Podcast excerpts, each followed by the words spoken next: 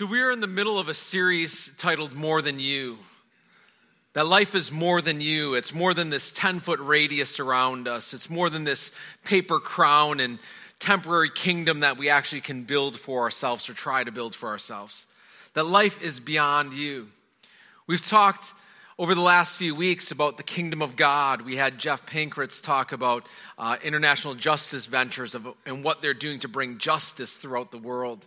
You heard last week about the transformation that God transforms us, but is for more than you. And now today is about the empowerment of the Spirit of God.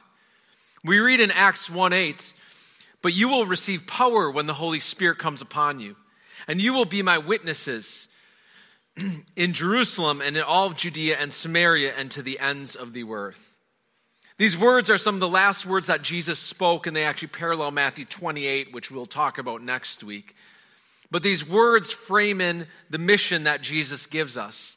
How we've articulated it at DAC is to be people who are transformed by Jesus, empowered by the Holy Spirit, and launched on mission. That each one of us needs to encounter Jesus, be transformed by him, empowered by the Holy Spirit, and he launches us on mission. This isn't a simple linear process, this is more circular. That as you do this, as you experience God's transformation and His empowerment, you will naturally be launched on mission, and you'll see others experience God's transformation, His empowerment, and launch on mission. It should never end until Jesus comes back. Now, both in our statement at DAC and Acts 1 8, there's a question that we have to ask behind, behind this. Is the empowerment of God's Spirit for mission or maturity? Now, if already all this talk about the Holy Spirit is kind of throwing you off, uh, just stick with me here. We'll explain some things along the way if you're not familiar with the Holy Spirit. But is the Holy Spirit for mission or maturity? You're probably saying to yourself, well, both. Yes, and that would be correct, but we have to prioritize one. Is, it, is the Holy Spirit more for mission or more to mature us as believers? When I first encountered Jesus, the Holy Spirit did some amazing things in my life. And as He was working in my life, people identified God's work in my life. And as they identified it, they invited me into positions of leadership and doing things and living on mission. Now, was I mature enough for that? Probably not. But people had identified that God was working in my life, and they began to say, let's give this gentleman opportunities. And when you think about the filling of the Holy Spirit in your own life, when you think about the Holy Spirit in your own experience, what comes to mind? Mission or maturity?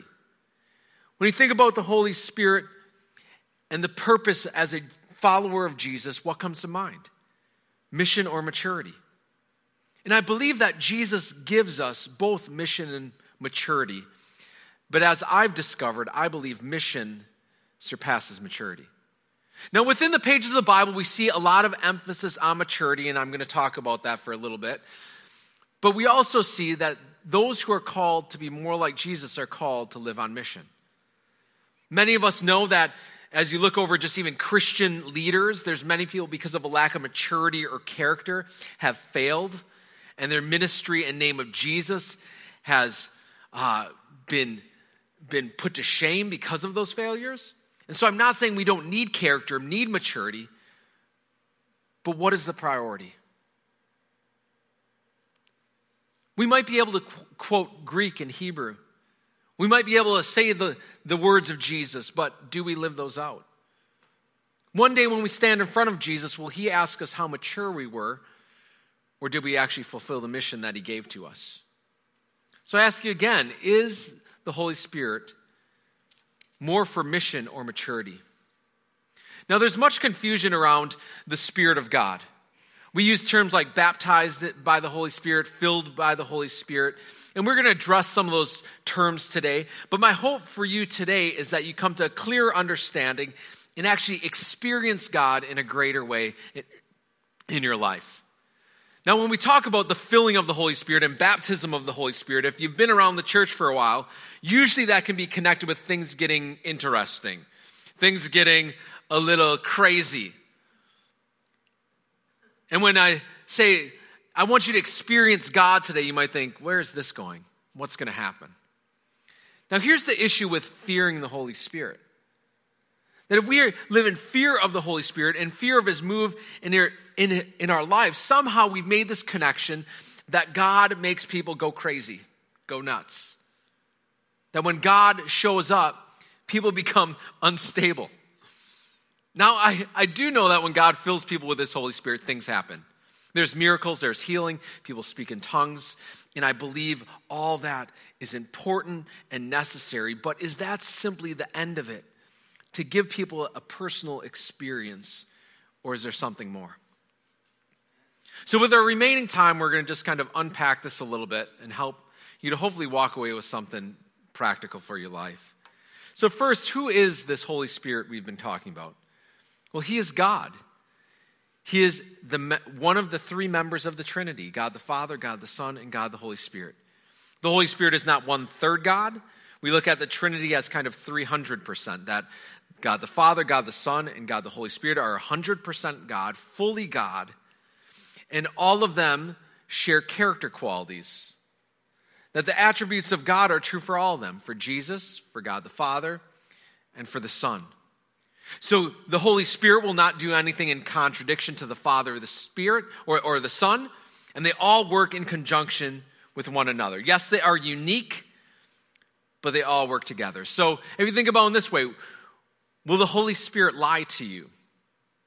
No. Will Jesus lie to you? No. Will God the Father lie to you? No. Is God a just God and a merciful God? Yes. So the Holy Spirit is just and merciful. Is God love? Yes, it states in 1 John, God is love, so the Holy Spirit is love. That all the attributes of God are shared with the three members of the Trinity. The Holy Spirit is God, and so if you want to see how the Holy Spirit looks like, look at God the Father, look at God the Son, and they won't act in contradiction to one another. So, next, how does the Holy Spirit empower people? Well, first, he empowers us through conviction. In John 16, 8 to 11, we read this And when he comes, speaking of the Spirit, he will convict the world of its sin and of God's righteousness and of the coming judgment. The world's sin is that it refuses to believe in me. Righteousness is available because I go to the Father, and you will see me no more. Judgment will come because the ruler of this world has already been judged. So, how does the Holy Spirit empower you? He convicts you. What does he convict you of? Sin, righteousness, and the coming judgment. Sin, and it says in here that the top sin is unbelief in Jesus. By belief, he also convicts us of other sinful practices in our life. And he puts a finger on it not to condemn us, but to help us be transformed more into his image. It says also that he convicts us of righteousness and of God's righteousness. As we look at God's righteousness, it says in Scripture that there is no one righteous, not even one person. And so for us, when we come to God, we don't come with our own righteousness. We don't come with right living and right standards. We come to God a mess, or we could say wrong, and He gives us His rightness. So He convicts us and helps us recognize we are not the right ones, God is, and we need His righteousness in our lives.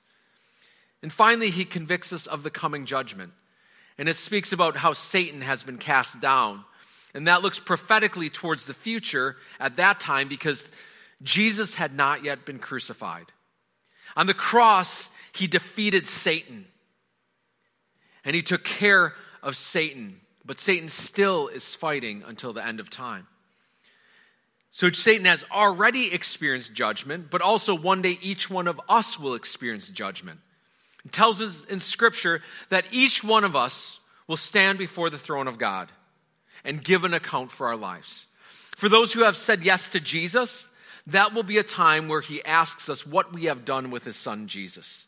Not where we hid him, but what we did with the life that he gave us. But for those who have not said yes to Jesus, this is a time where he's going to evaluate and say, Why should I let you into my kingdom? And ultimately, those who have not said yes to Jesus, it states in Scripture that they will be eternally separated from God. Many people look at God as cruel for sending people to hell, but I don't believe God sends anybody to hell. I believe people make decisions throughout their whole life. And if throughout your whole life you say no to God and you want nothing to do with God, why would He force you to be with Him for eternity? That doesn't make sense to me. In a sense, God is saying at the end of your life, if you didn't want me for your whole life, I will give you what you wanted for all of eternity. But the Holy Spirit comes and convicts us of sin, righteousness, and the coming judgment. How else does the Holy Spirit empower us? He empowers us by baptizing us into the body of Christ.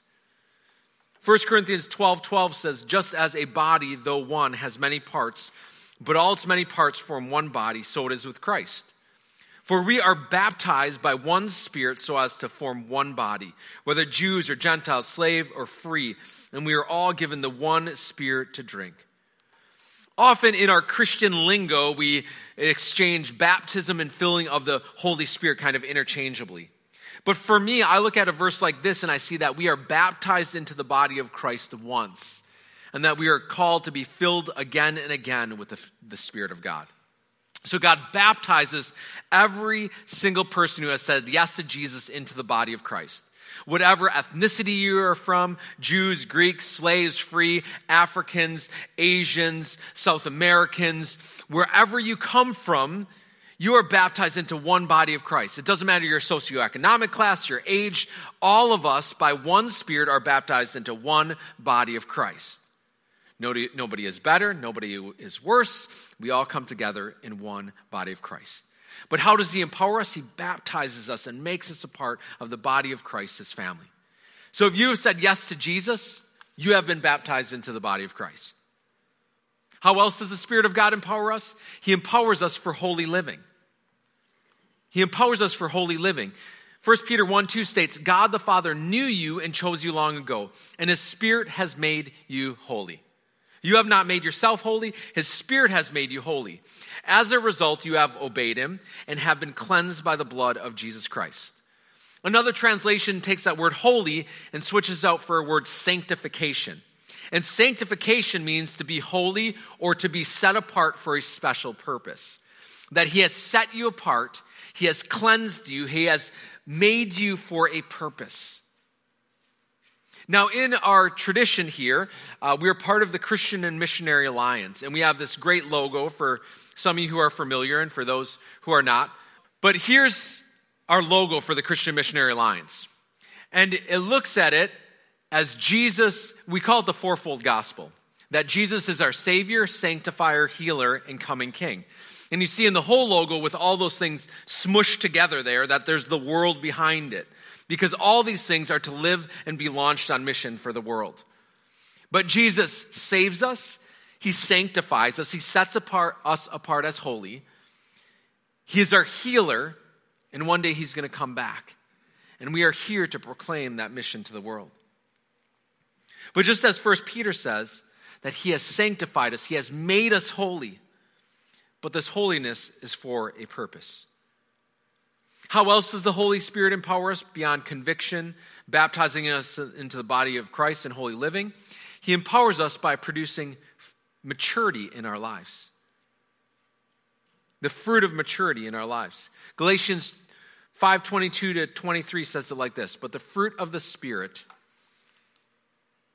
but the fruit of the spirit is love, joy, peace, forbearance, kindness, goodness, faithfulness, gentleness, and self-control. That God wants us to have the character of Him within us. Now, this is not us becoming more loving, joyful, peaceful, forbearance, kind, good, faithful, gentle, and self controlled within ourselves. This is not God telling you to work harder and manufacture these things in your life. He is saying when the Holy Spirit comes and you walk in the fullness of God's Spirit, He produces these things in your life. It's the Holy Spirit who is doing the hard work in our lives. But we need to submit to the Spirit and allow Him to do that. But what is this all leading towards? Is it leading towards us being mature, cleaning us up, making us look good? Or is the Holy Spirit's empowerment more for mission? So far, what we've read, it seems like it's more for maturity. And now I really think it's dependent on what your definition of maturity and mission are.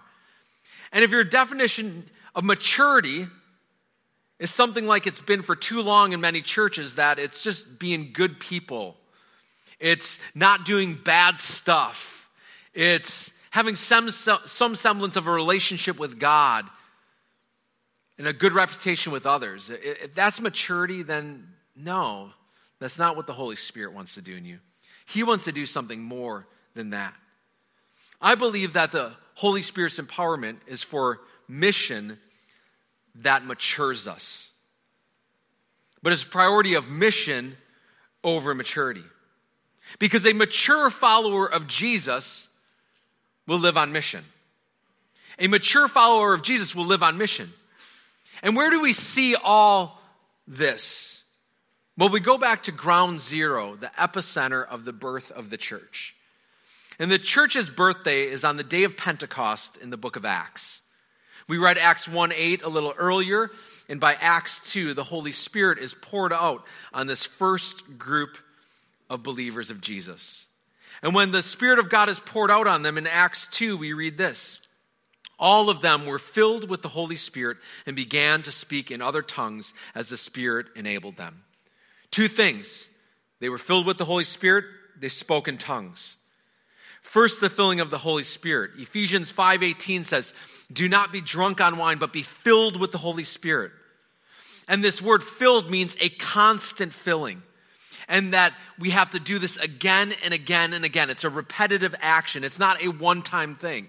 You don't experience the filling of God's Spirit and then put that in the past. We need to pray again and again for the filling of God's Spirit. I cannot even tell you how many times I've prayed the simple prayer God, fill me with your Holy Spirit. That has been my most common repeated prayer throughout my whole life is God fill me with your spirit. And so, as this group was filled with the Holy Spirit, it says they spoke in different tongues. Now, if you look in Acts 2, if you have a Bible open in front of you, you'll see a little farther down that the speaking in tongues was all known languages. It was languages of the people who were in that city for the festival at that time. And these disciples who did not know these languages were filled with the Spirit and began to speak in the language of all these people, proclaiming who Jesus was. It was not some language that was unknown. Some, some actually accused them that they were all drunk, but normally drunk people don't start speaking in other known languages. They might speak in some other kind of language, but not necessarily, you know, if you don't know French, you start speaking in French when you get drunk. Doesn't usually work that way. But here they are, filled with the Holy Spirit, proclaiming Jesus in all these different languages. So the first time the Holy Spirit empowers people, they share Jesus. They share Jesus. They're sharing Jesus with those around who do not yet know about Jesus. The next time we see the Holy Spirit filling in the church is in Acts 4 8. And we read this then Peter, filled with the Holy Spirit, said to them, Rulers and elders of the people, if we are being called to account today for an action of kindness shown to a man who was lame and are being asked how he was healed, then know this, you and all the people of Israel. It is by the name of Jesus Christ of Nazareth, whom you crucified, but whom God raised from the dead, that this man stands before you healed. Jesus is the stone you builders rejected, which has become the cornerstone. Salvation is found in no one else, for there is no other name under heaven given to mankind by which we must be saved. Those are some bold words there. Peter's speaking with boldness. That last statement where he says, Salvation is found in no one else, for there's no other name under heaven given to mankind by which we must be saved. He is not mincing words, he is speaking it out, the truth of who Jesus Christ is with boldness. So the second time the Holy Spirit empowers people, what do they do? They share Jesus. They share Jesus. And when God empowers you with his spirit, you will open your mouth to proclaim who he is. The two are intricately connected. Now, when we look down at the next verses in Acts 4, this is the response to Peter and John speaking with this boldness. Now, when they saw the boldness of Peter and John and perceived that they were uneducated, common men, they were astonished and they recognized that they had been with Jesus. But seeing the man who was healed standing beside them, they had nothing to say in opposition. What do you say in response when people are filled with the Spirit of God and they're sharing Jesus with supernatural abilities? When they're speaking with this boldness, well, I guess in this passage of Scripture, you don't say much. How do you respond? Because it was clearly not about spiritual maturity. It clearly wasn't about all the degrees they had, how many Bible classes they'd taken, how many Bible verses they memorized, how many Bible tools were sitting on their desk for sharing their faith. No, no, no. These people were not impressed with any credentials after their name. They were impressed that these guys were not the sharpest stick in the pile, the brightest bulb on the tree, the sharpest tool in the shed. They were so impressed that these were ordinary men who had no extraordinary qualifications except that they had been with Jesus and were experiencing the empowerment of God's Spirit.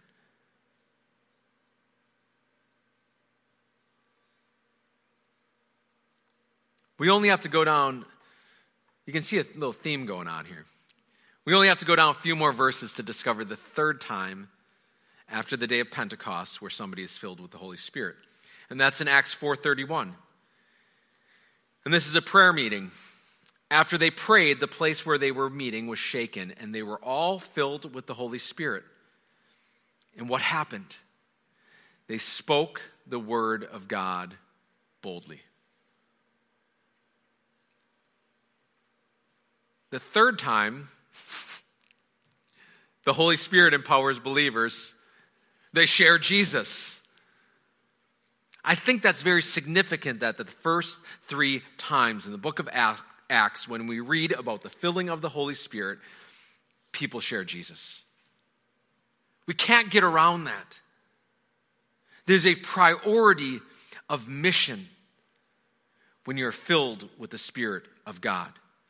And the list goes on. We can find many other opportunities in the book of Acts and, and, and, encounters as people were filled with the Holy Spirit that they shared Jesus with others. If you have said yes to Jesus, but you have never shared Jesus, can you truly say that you have experienced the empowerment of God's Spirit? If you have all of the qualities of love, joy, peace, forbearance, kindness, goodness, faithfulness, gentleness, and self control, and you're the shining example of a person with incredible character, but you never open your mouth to share Jesus, can you say that you have experienced the filling of the Holy Spirit? I believe that the Holy Spirit empowers us Yes, through conviction, through baptizing us into the body of Christ, making us holy, producing those fruits of maturity. But ultimately, it all points towards his mission to share him with other people. It points to a life beyond yourself. That's not just about cleaning you up and making you look good and you being happy, healthy, and whatever else. But it points you beyond towards a mission that He has empowered you for but you will receive power. You will receive power when the Holy Spirit comes upon you, and you will be my witnesses in Jerusalem and Judea and Samaria and to the ends of the earth. When we live in the empowerment of God's Spirit, we will live on mission. And as we live on mission, God brings a greater level of maturity in our lives. In the same way that you gas up a car, or charge up a car, or diesel up a car, whatever choice you have that's in your garage or in your parking spot, in the same way that you fill a car, it's for a purpose. You don't fill your car so it can just sit there. You fill it so that you can use it to go somewhere. Maybe take the kids to school, go to the store, go on vacation, whatever it is, go to work. But the filling is not the purpose. The filling is for a purpose beyond itself. And the same with the Spirit of God. He fills you, yes, so that you can experience Him and His presence, but it's for something beyond you. It's more than you, it's for His mission and to share Him with others. So I simply ask you a question and put a prayer in front of you. Do you want God to fill you with His Holy Spirit? It's not that God, it's not on God's side, it's on our side. God is willing to fill us all with His Spirit. But recognize that if you desire God's filling in your life, that He is going to launch you onto mission. And that you will be proclaiming the name of Jesus at times that you thought, how did this happen? And wh- how am I talking about Jesus right now?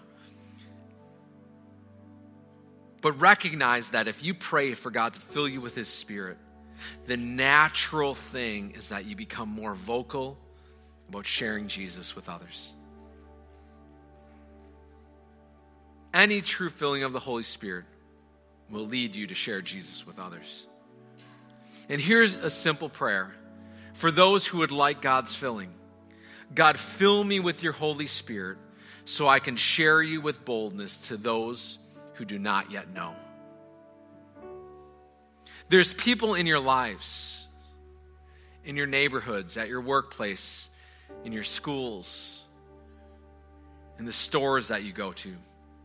There's people in your lives that need hope, they need healing. They ultimately need to hear and encounter Jesus. And God has put us in their lives. And so when we pray for the filling of God's Spirit, we're praying that God, fill me with your Spirit so that I could proclaim with boldness the hope I have in you, the life I have in you, to those who do not yet know. If that is a prayer you want to pray, I just encourage you to pray it silently as we go into this last song. And I'd encourage you to look and see how God wants to use you as you are filled with His Spirit to share Jesus with others around you. Father, we are thankful that you are a God who gives us your empowerment. We are thankful that you are God who comes to us and convicts us of sin, of righteousness, and the coming judgment. You empower us for holy living. You empower us and baptize us into the body of Christ. God, you empower us with the fruit of your Holy Spirit and you mature us. God, you, are, you sanctify us through your Spirit, but ultimately you launch us on mission by your Spirit to live in a life and an existence that is more than you, more than us, more than our small worlds. And I pray that we would walk in the empowerment of your Spirit.